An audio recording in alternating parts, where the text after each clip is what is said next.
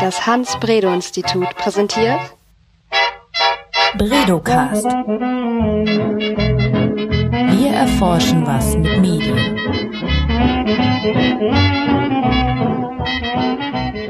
Hallo und willkommen zum neuen Bredocast. Heute geht es bei uns um Kinder. Und bei mir ist Joanna Kühn, die mir Rede und Antwort steht. Joanna ähm, hat Kommunikationswissenschaften und Germanistik studiert im Bachelor und ähm, im Master Soziologie und ist am Hans-Bredow-Institut seit Januar 2014 als wissenschaftliche Mitarbeiterin. Sie arbeitet an der Studie Mobile Internetnutzung im Alltag von Kindern und Jugendlichen. Diese Studie ist Teil eines Projekts, das den Namen trägt Jugendmedienschutz und Medienerziehung in digitalen Medienumgebungen. Willkommen, Joanna. Danke. Magst du Kinder? Ja, natürlich. Und arbeitest du auch gern mit denen? Ja, doch. Äh, hat auf jeden Fall viel Spaß gemacht, mit den äh, Kindern da zu arbeiten und die zu interviewen. Mhm. Und ähm, man muss ja, wenn wir ähm, mit den Kindern arbeiten, nicht einfach nur bespaßen oder mit denen einfach spielen. Wir wollen ja was von denen. Also wir machen ja Forschung mit den mhm. Kindern, Medienforschung. Wie macht man das denn? Also wir haben ja jetzt für die Studie Kinder interviewt und beobachtet im Alter von äh, zwei bis 16 Jahren. Ähm, da ist es so, dass man mit den Zweijährigen und mit den, also zwei bis fünfjährigen, die so im Kindergartenalter sind, dass man mit denen wirklich schon eher noch ein bisschen gespielt hat. Also dass wir die doch bespaßt haben oder äh, wir haben halt geschaut, ähm, es geht ja um die mobile Internetnutzung von denen, was bei denen ja noch keine Internetnutzung, sondern eher die Gerätenutzung ist. Und die haben dann eben ähm, mit Smartphones und den Tablets von den Eltern gespielt und wir haben sie ein bisschen dabei beobachtet, wie sie das machen. Also da war es dann schon eher noch so, dass man sie ein bisschen bespaßt hat, beziehungsweise sie sich selber bespaßt haben, ähm, weil die Kleinkinder kann man jetzt noch nicht so viel fragen. Da kann man vielleicht fragen, wie heißt das Gerät, wem gehört das, was machst du da am liebsten? Und ähm, wenn sie schon ein bisschen älter sind, dann können sie einem darauf antworten, aber die Zweijährigen reden ja noch nicht so wirklich mit einem. Und worauf muss man besonders achten, wenn man mit Kindern spricht? Oder mit denen, von denen was wissen möchte? Also man muss ja schon, wenn man einen Leitfaden erstellt, muss man schon darauf achten, die Fragen einfach zu halten. Ähm, Hauptsätze möglichst, ganz kurze Fragen ihnen vielleicht vorher auch noch mal ein bisschen was erklären. Also bei den Älteren, wo es dann auch um Smartphones geht, haben wir dann manchmal noch mal geschaut, ob die den Unterschied zwischen einem normalen Handy und einem Smartphone kennen und das vielleicht noch mal ein bisschen erklärt. Ähm, und dass man auch guckt, dass der Leitfaden nicht zu lang wird. Also bei einem siebenjährigen Kind sind 20 Minuten gefühlt schon sehr lang. Also da hatte ich auch äh, einen Fall, da die hat schon viel mit mir so erzählt gehabt und äh, schien gar nicht so, aber im Nachhinein meinte sie, oh, das war so lang. Und dann habe ich geguckt, das waren noch nur 20 Minuten, das ist doch gar nicht viel gewesen.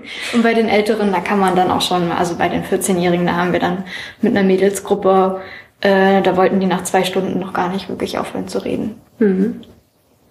Und wie muss man sich das vorstellen? Sitzt man mit den Kindern an einem Tisch oder also Geht man in ein Spielzimmer mit denen oder wie, was ist bei der Umgebung irgendwas, äh, was ihr vorher beachtet habt oder was du jetzt im Nachhinein ähm, vielleicht anders machen würdest? Also bei den Kindergartenkindern haben wir es so gemacht, dass wir zu denen nach Hause gefahren sind, zu den Familien, was ich auch immer noch eigentlich am besten finde, weil ähm, die müssen natürlich auch mit den Geräten ähm, spielen oder äh, damit arbeiten, die sie kennen.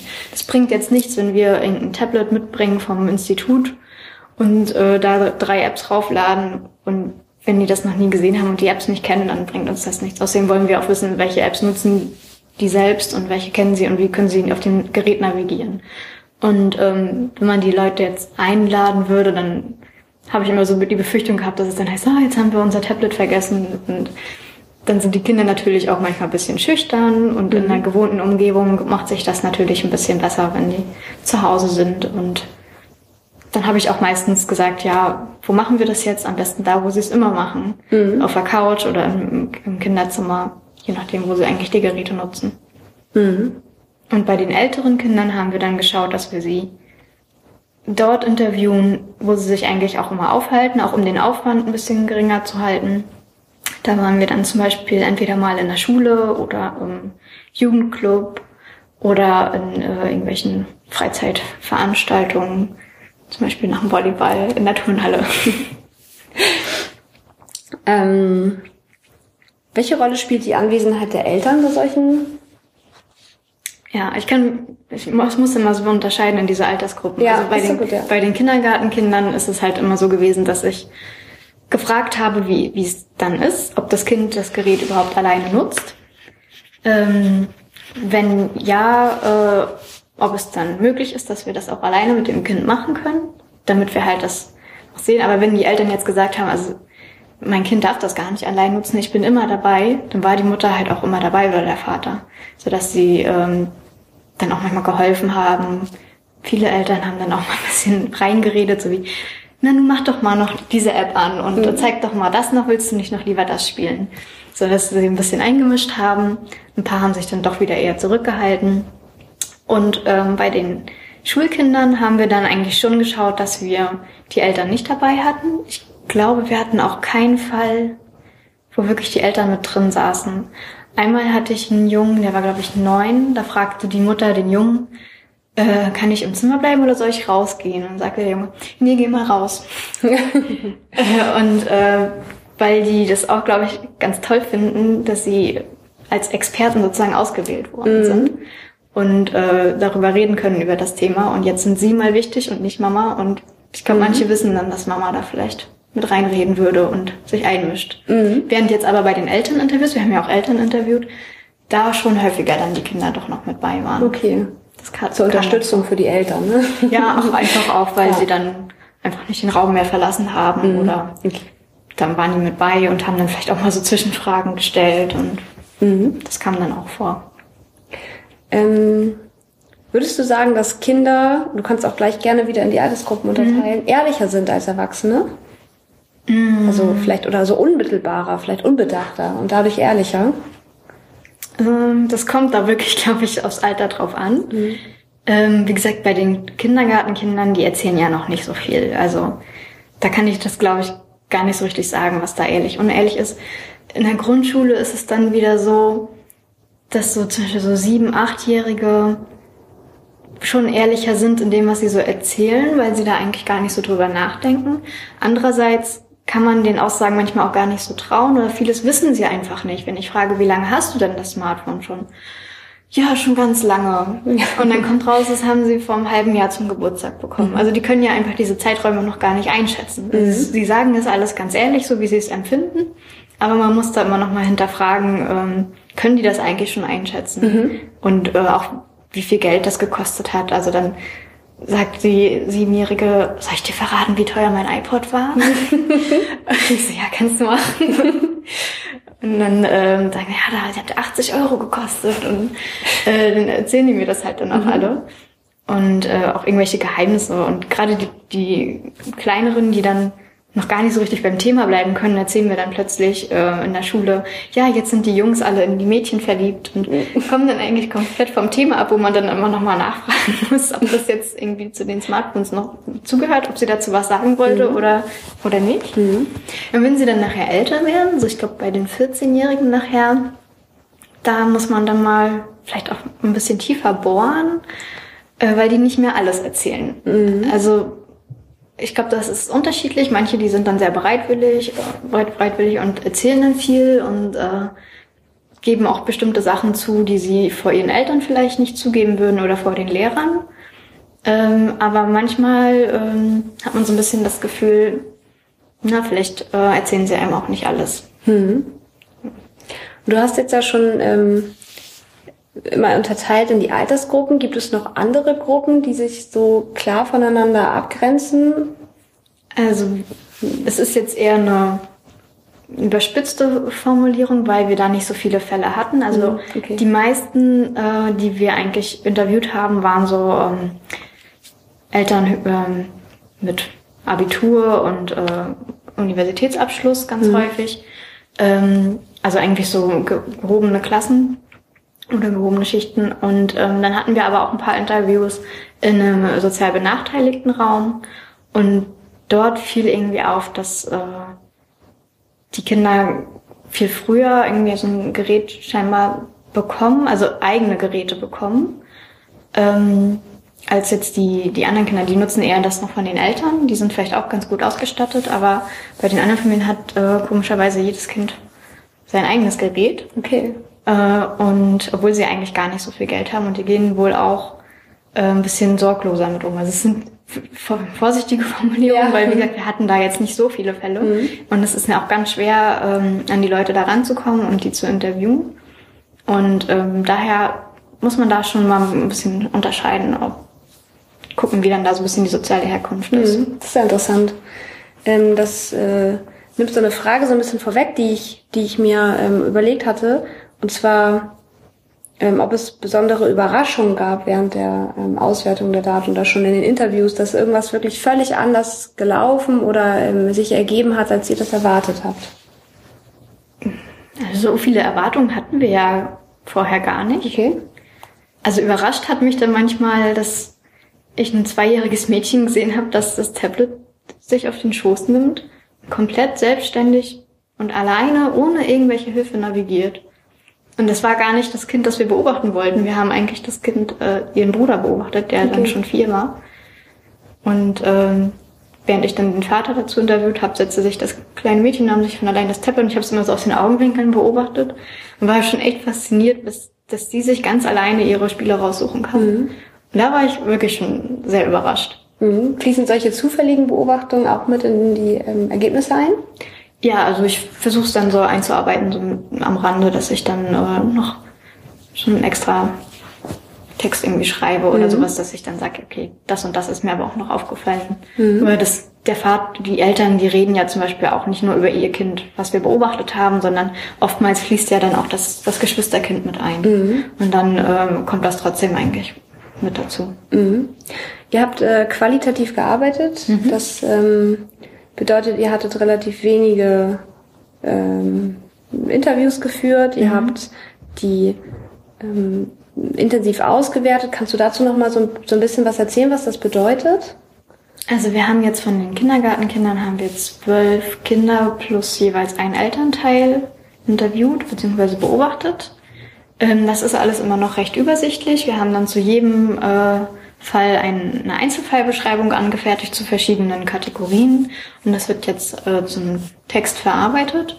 Bei den Schulkindern war das alles ein bisschen äh, komplizierter. Also da sitzen wir ja auch noch auf, an der Auswertung jetzt dran. Ähm, da haben wir mit äh, dem europäischen Netzwerk Net Children Go Mobile äh, zusammengearbeitet. Ähm, die haben so eine Vorlage gegeben, dass wir es halt eben äh, ein bisschen Kategorien schon vorgegeben, nach denen es ausgewertet wird. Und daher ähm, wird das wahrscheinlich alles noch ein bisschen unübersichtlicher für uns, weil wir die Kategorien selber nicht zusammengestellt haben und die Hälfte davon jetzt noch auf Englisch übersetzt wurde und wir dann mit Englisch und Deutsch ein bisschen jonglieren müssen, weil der Bericht ja nachher dann fürs Bundesfamilienministerium ja auf Deutsch sein wird. Mhm, okay.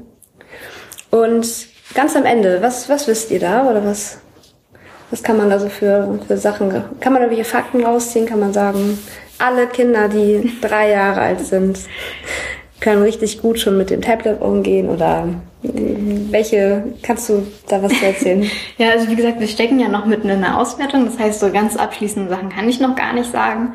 Ähm, ich würde das, auch wenn ich es viel in Alterskategorien jetzt unterteilt habe, ähm, wie gut die mit diesen Geräten umgehen können, hängt gar nicht unbedingt davon ab, wie alt sie sind, sondern auch viel, wie viel sie selbst nutzen dürfen und ob sie ein eigenes Gerät haben. Sobald sie ein eigenes Gerät haben, geht das natürlich alles viel einfacher von der Hand. Das lernen die auch sich ganz schnell an.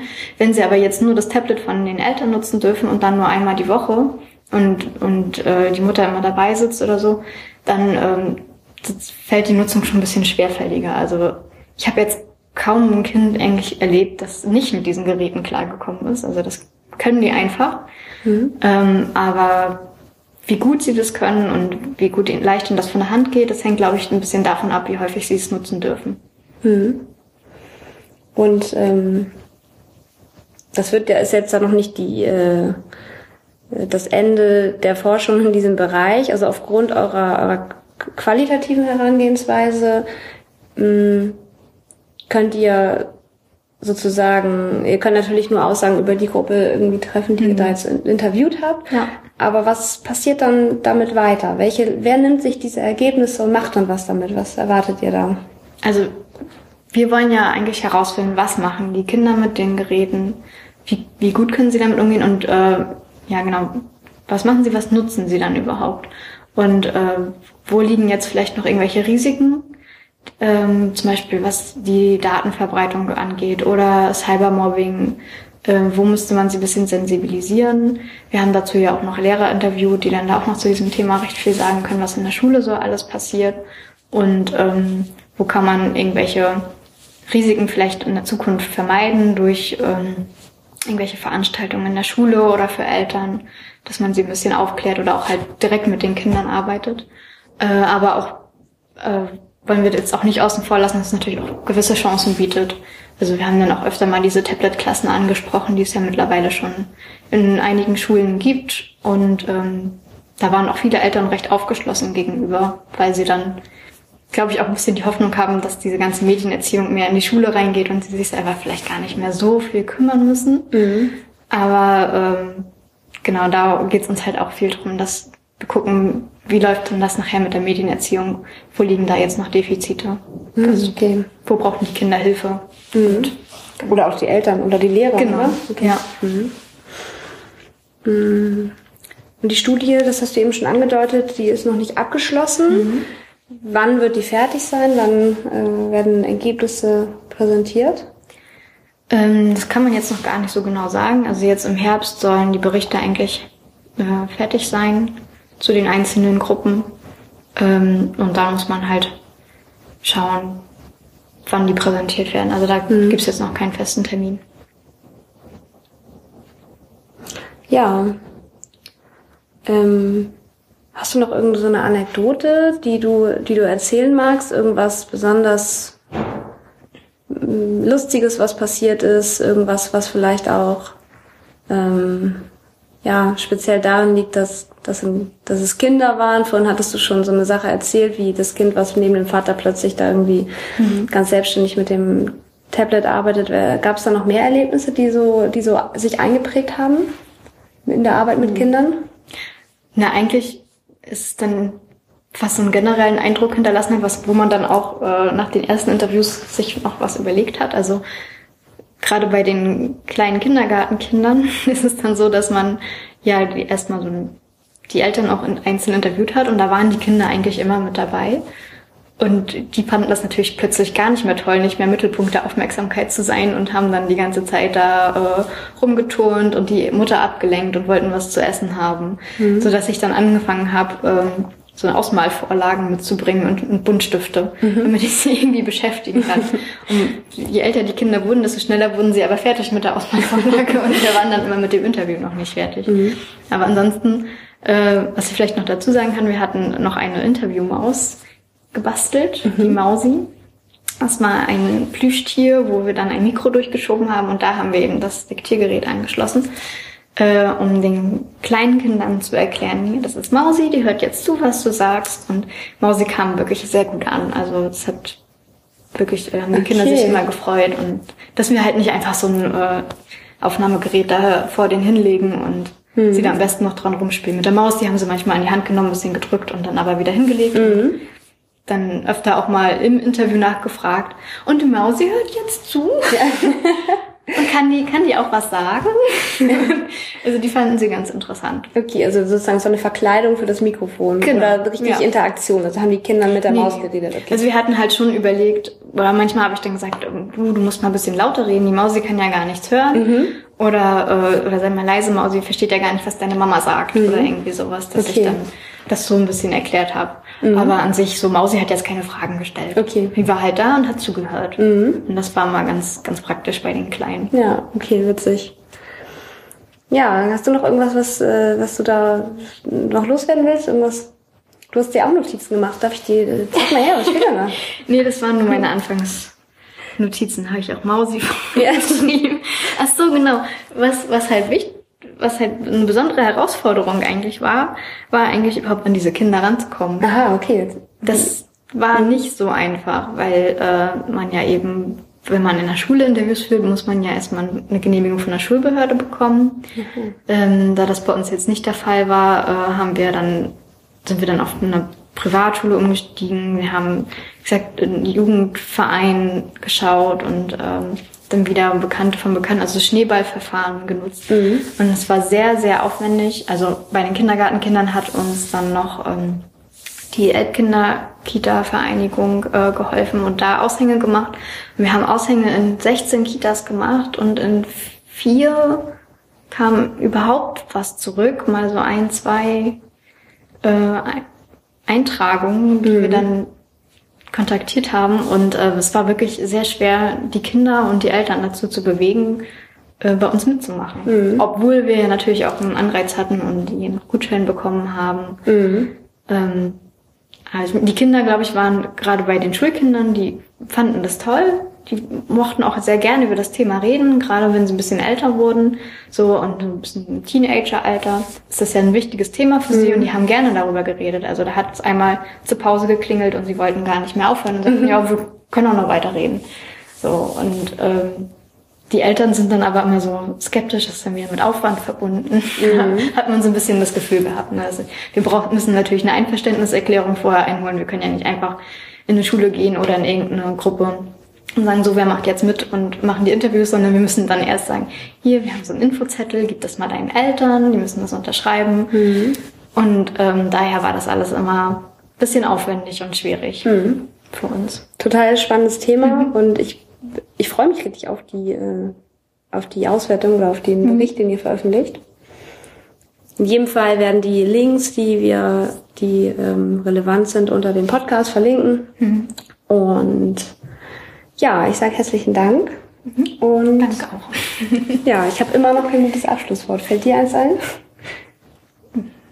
Nee, nicht wirklich. Ja. Ich frage immer und hoffe, dass irgendjemand eins hat, aber dann sage ich einfach Tschüss, bis zum nächsten Mal.